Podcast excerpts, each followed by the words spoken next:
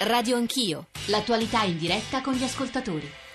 Sono le 9.32, stamane non è facile e per noi e per gli ascoltatori dividersi da, tra temi così diversi, sono state un po' necessità della contingenza, definiamole così, nel senso che il ministro Orlando doveva aprire e poi avremmo dovuto dedicarci per un'ora al tema della scoperta da parte della NASA, ma anche su questo dovremmo aggiungere una considerazione credo importante delle cosiddette sette sorelle della Terra, pianeti con eh, condizioni abbastanza simili a quelle della Terra, tre in particolare, poi mi sembra che eh, Guidoni abbia usato un'espressione eh, che ci permette di capire anche meglio zone abitabili, questa credo sia l'espressione più, più corretta. Eh, abbiamo adesso avuto nell'ultimo quarto d'ora il ministro Andrea Orlando, come sapete ieri ha annunciato ufficialmente la sua candidatura alla segreteria del Partito Democratico e continuano eh, ragionevolmente, anche perché la nostra trasmissione è fatta soprattutto di dialogo fra gli ascoltatori e i nostri ospiti, arrivano molti messaggi sul tema di Orlando, ma adesso riprenderemo e ripartiremo da quelli che stavano toccando temi giganteschi e eh, quasi vertiginosi vertiginosi, cioè quello del rapporto fra esseri umani e cosmo. Eh, ci ha raggiunto in studio Niccolò D'Amico, che è il presidente dell'Istituto Nazionale di Astrofisica, ordinario di Astrofisica a Cagliari e lavora all'Osservatorio Astronomico di Cagliari. Professore, benvenuto. Buongiorno. Buongiorno.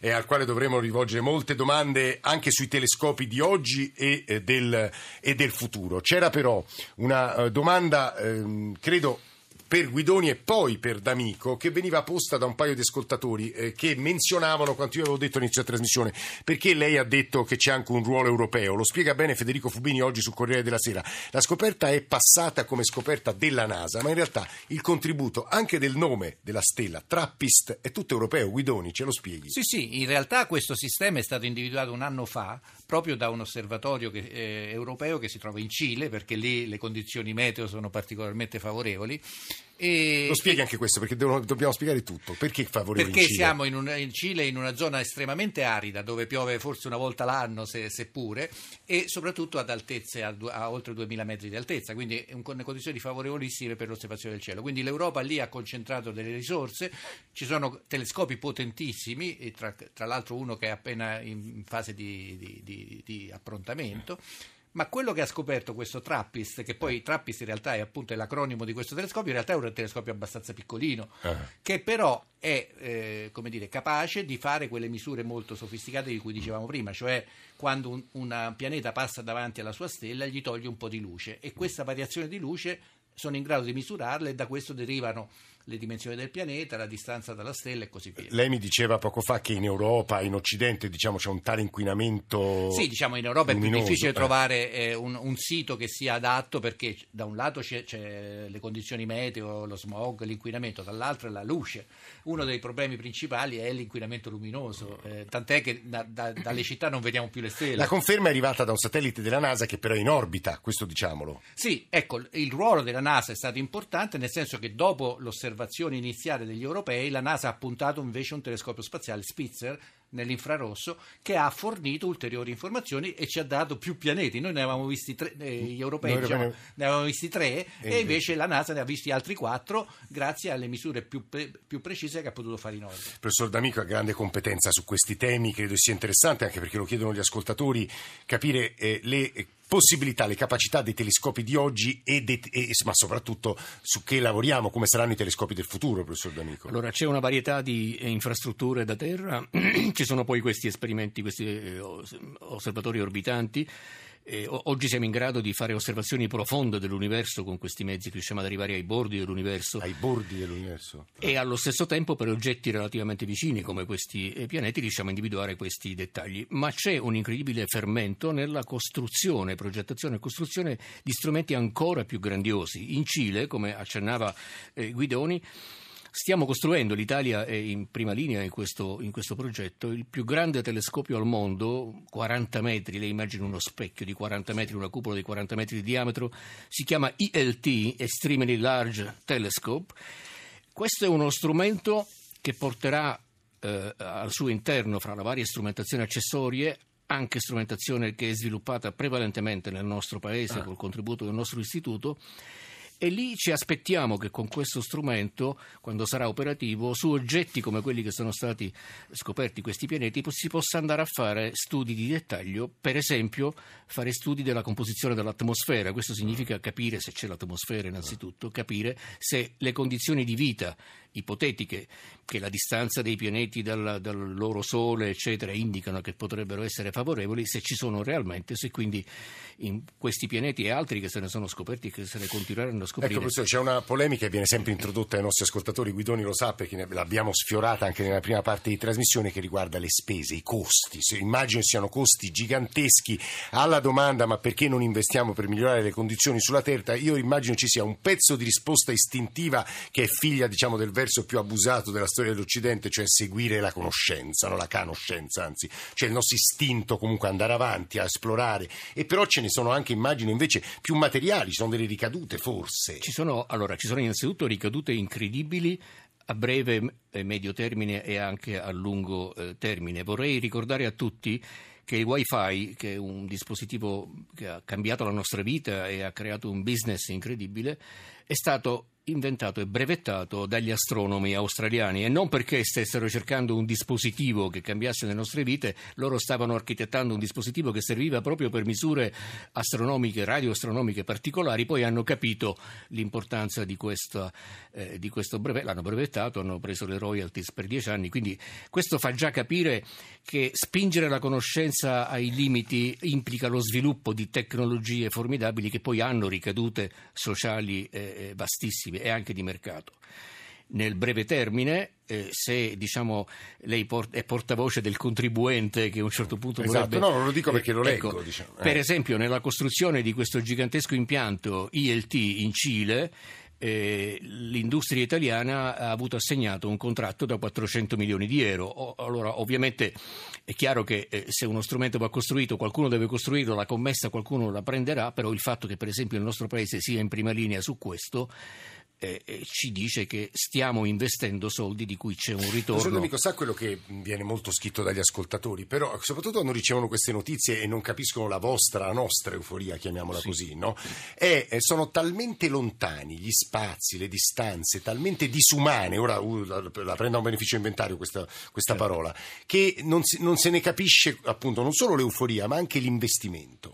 Allora, eh, dal punto di vista conoscitivo, quindi eh, avere prove, indizi che esiste la vita in altri luoghi dell'universo eh, costituisce un salto culturale sociale che è incredibile.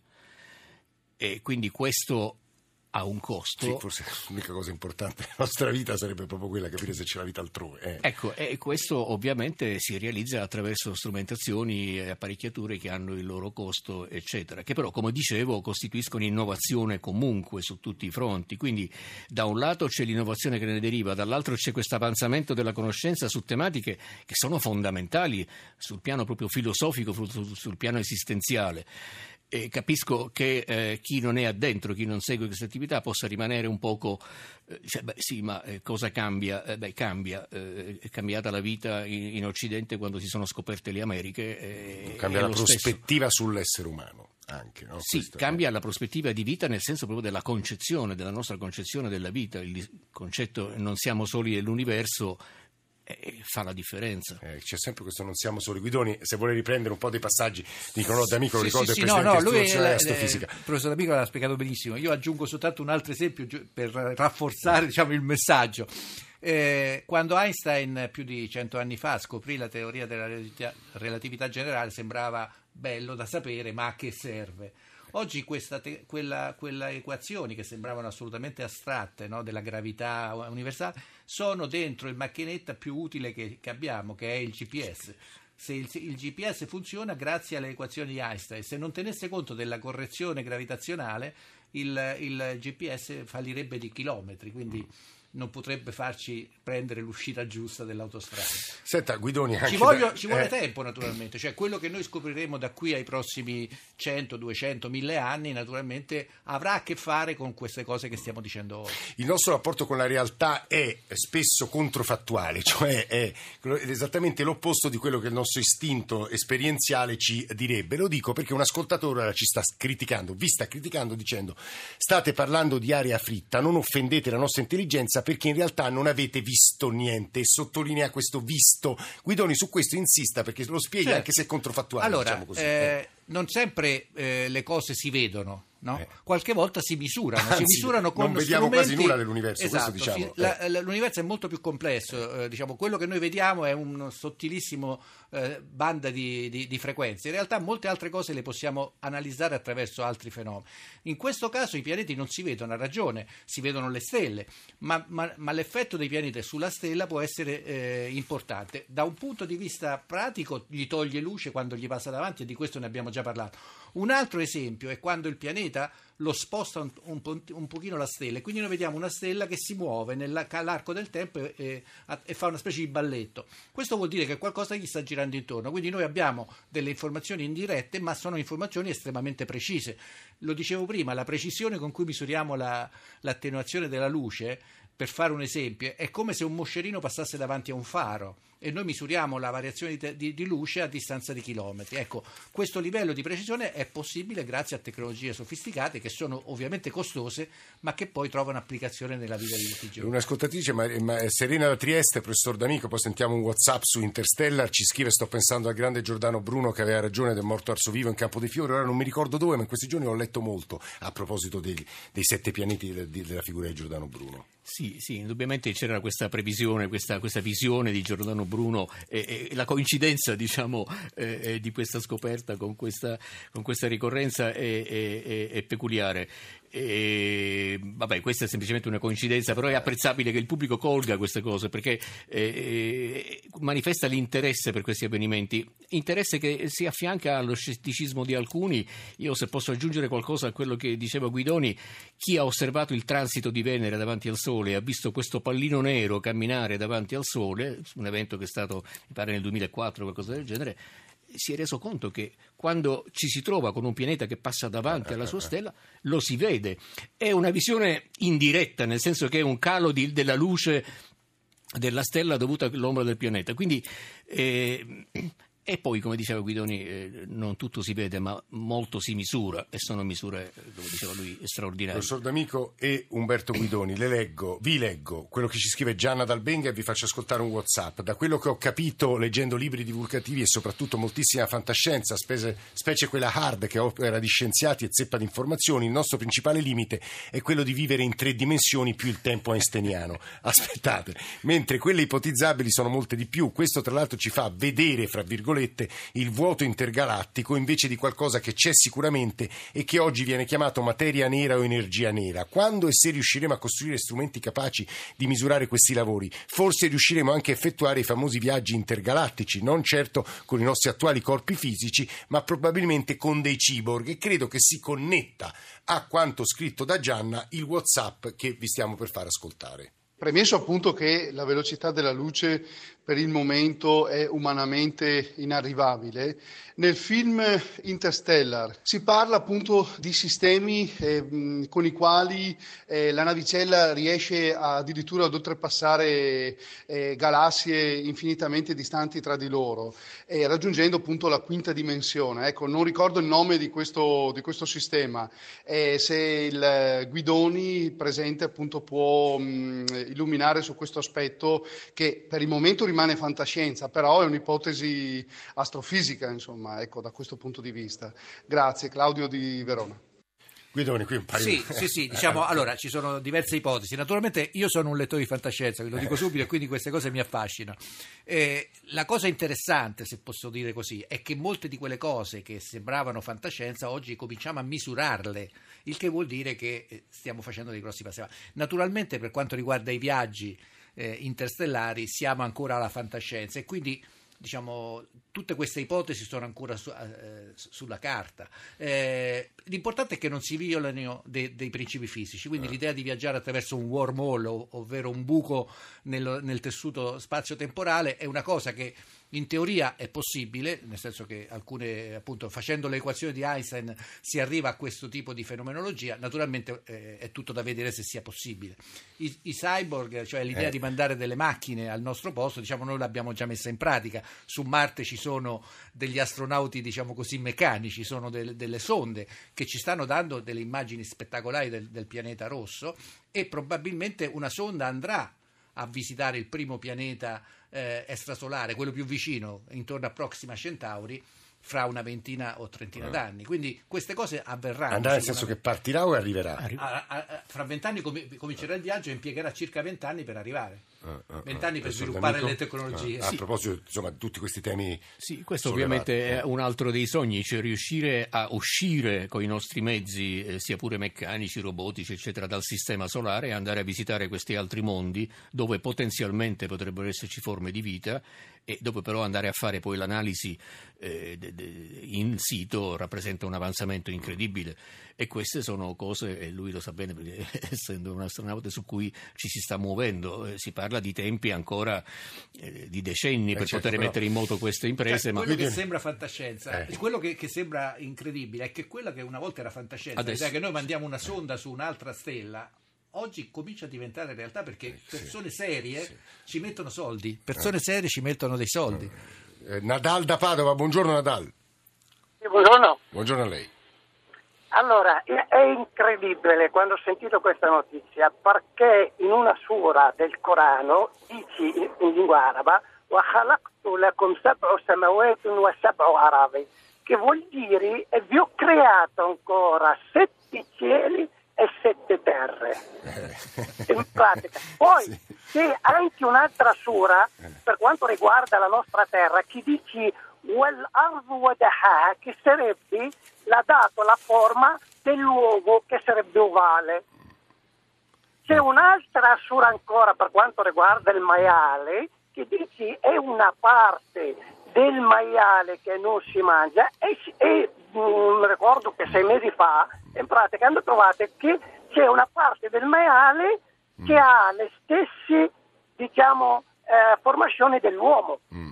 Guardi Eh, incredibile, io aggiungo, no, io aggiungo non, non per diciamo eh, de- demolire il suo assunto che era pure molto interessante dal punto di vista storico anche culturale eh, perché eh, è una- un'analisi di Amedeo Balbi che è, un, che è una, a sua volta un astrofisico che insegna all'Università di Roma eh, diceva a proposito di numeri da quando abbiamo scoperto in, in in poco più di vent'anni da quando abbiamo scoperto il primo pianeta attorno a un'altra stella abbiamo già messo assieme una collezione di quasi 5.000 candidati e ormai gli astronomi sono convinti che in media ogni stella abbia almeno un pianeta. Significa che solo nella nostra galassia esistono centinaia di miliardi di altri mondi.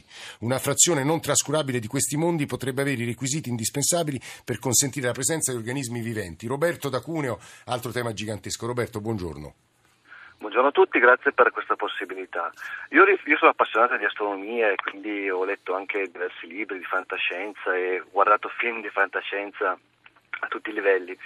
E la domanda, appunto, sono rimasto un attimo ieri così colpito eh, da aver letto sulla- sui giornali di questa scoperta che sembra veramente un po' rivoluzionaria. E la mia domanda è proprio relativa a questo. Dal momento in cui eventualmente dovesse scoprirsi qualche forma di vita, diciamo, intelligente, diciamo simile alla nostra, che impatto potrebbe avere questa scoperta col mondo religioso a tutto, diciamo, tutto tondo, dal cristianesimo al buddismo al, al- all'islam, a tutto quanto, cioè che impatto potrebbe avere sulla società civile una scoperta del genere dal Eh, punto di vista no, Roberto, questa è, una domanda, religioso? questa è una domanda molto, molto, non so che aggettivo usare, ma insomma, molto seria, molto vera. Professor Guido, eh, D'Amico, lei è credente? diciamo che ci spero. Cioè, spe- spera che esista un ordine nel cosmo. Quando diciamo. mi chiedono se credo in Dio, dico che ci spero, ma Eh. Eh, la domanda è certamente profonda perché, eh, ma al di là del eh, credo religioso, eh, anche da un punto di vista laico, eh, eh, avere la certezza che esiste una civiltà simile alla nostra da qualche parte costituisce, come dicevo prima, un salto culturale incredibile. Il fatto che La interrompo e le ridò la parola. Sì. Stamane, se volete riascoltare, in un nostro GR c'erano due interviste di grande interesse, una a Telmo Pievani, che è uno dei maggiori studiosi di darwinismo, e un'altra a Bruno Forte, che è un, un, eh, cardinale, nonché studioso profondo, di, di, insomma, un biblista di grande, di grande rilievo, che facevano riflessioni molto interessanti anche su quanto stava dicendo lei, professor D'Amico. Sì, quindi è, è- è chiaro che comporta uno sconvolgimento di, di- certe Visione. credenze, eh, eccetera, ma dobbiamo essere eh, di vedute aperte e dobbiamo essere pronti ad accettare, accettare questa. Ci sono state tante, tante rivoluzioni culturali durante, durante l'evoluzione della, eh, della civiltà. E prima si pensava che la Terra fosse al centro del sistema solare, al centro dell'universo, poi si è capito che non era così. Quindi, e sono abbastanza certo che qualsiasi forma di credenza, di religione eh, possa inglobare tranquillamente un'evidenza che poi quando viene fuori è lì e semplicemente bisogna allargare un po' i propri confini. Insomma. Mm, ci sono diverse domande, eh, Guidoni, anche sul tipo di macchine spaziali. Lei è stato su diverse, quindi lo conosce. Altri che dicono: Ricordo che nella prima media, negli anni 70, la mia professoressa di scienze ci diceva un giorno andremo su Marte. Come, eh, infatti, sì, questo, eh. questo, questo, giorno sta arrivando, cioè siamo nel secolo giusto, quantomeno posso dire questo. Eh, ormai quello che era appunto semplicemente un, una speranza sta diventando realtà e per la prima volta si stanno costruendo le macchine per andarci su Marte. La NASA sta costruendo un lanciatore potente quasi come la, eh, il Saturno 5 che ci ha portato sulla Luna, ah.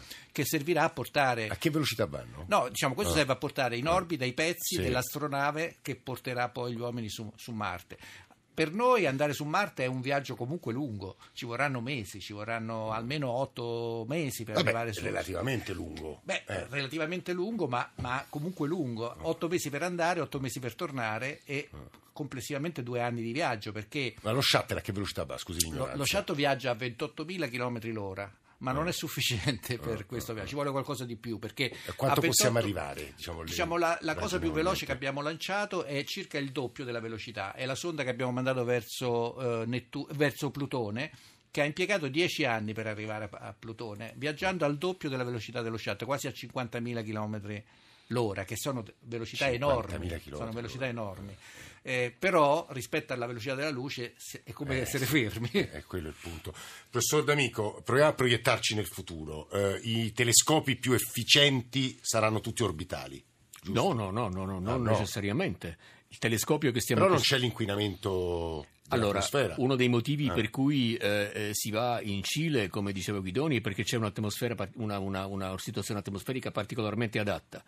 Quello che succede è che la turbolenza dell'atmosfera effettivamente fa muovere nel piano focale del telescopio la, l'oggetto che stiamo vedendo, ma oggi abbiamo sviluppato, e devo affermare veramente con orgoglio a riguardo che l'Italia anche in questo è in prima linea, delle tecnologie con cui deformando lo specchio opportunamente, seguendo nelle sue deformazioni la turbolenza dell'atmosfera, si ferma l'immagine nel piano focale. Questo è una cosa incredibile. Questo consente di realizzare telescopi con diametri, per esempio, di 40 metri, cosa che portarle nello spazio sarebbe, sarebbe proibitivo. Mm, c'è, c'è, si sta finendo, eh, no, no. Maria D'Alecco eh, che ribadisce quanto io provavo, eh, insomma, avevo soltanto cominciato a leggere. Maria, buongiorno.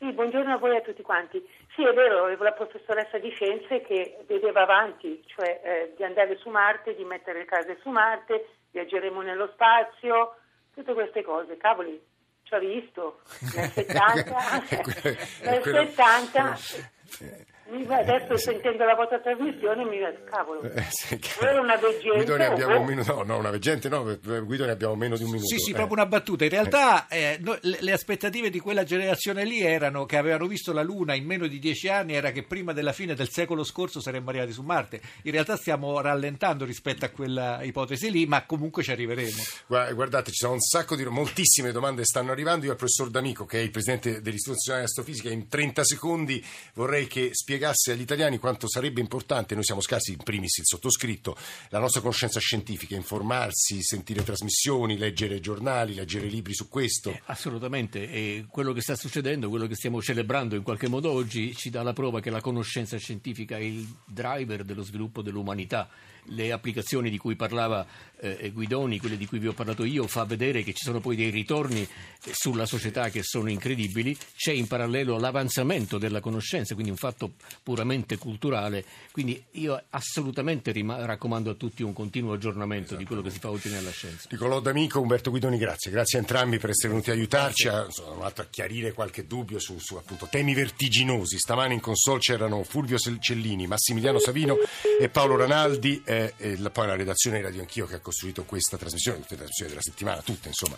Alessandro Follani, Nicola Amadori, Valeria Volatile, Alberto Agnello, Alessandro Bonicatti, Valentina Galli in regia. C'è Cristian Manfredi, adesso come sapete c'è il giornale radio delle 10, subito dopo Radio 1 Music Club con John Vignola, poi Ilaria Sotis con la Radio Ne Parla. Se volete riascoltare estratti o l'intera trasmissione di stamane, ma insomma tutte anche quelle dei giorni scorsi, basta che andiate sul nostro sito, sul nostro profilo. Nel frattempo passate delle buone ore, un buon fine settimana. Lunedì c'è Radio Anch'io Sport. Grazie davvero a tutti per l'ascolto. Se volete scriveteci sul nostro eh, sito e sul nostro, di nuovo, sul nostro indirizzo di posta elettronica. Eh, buona domenica.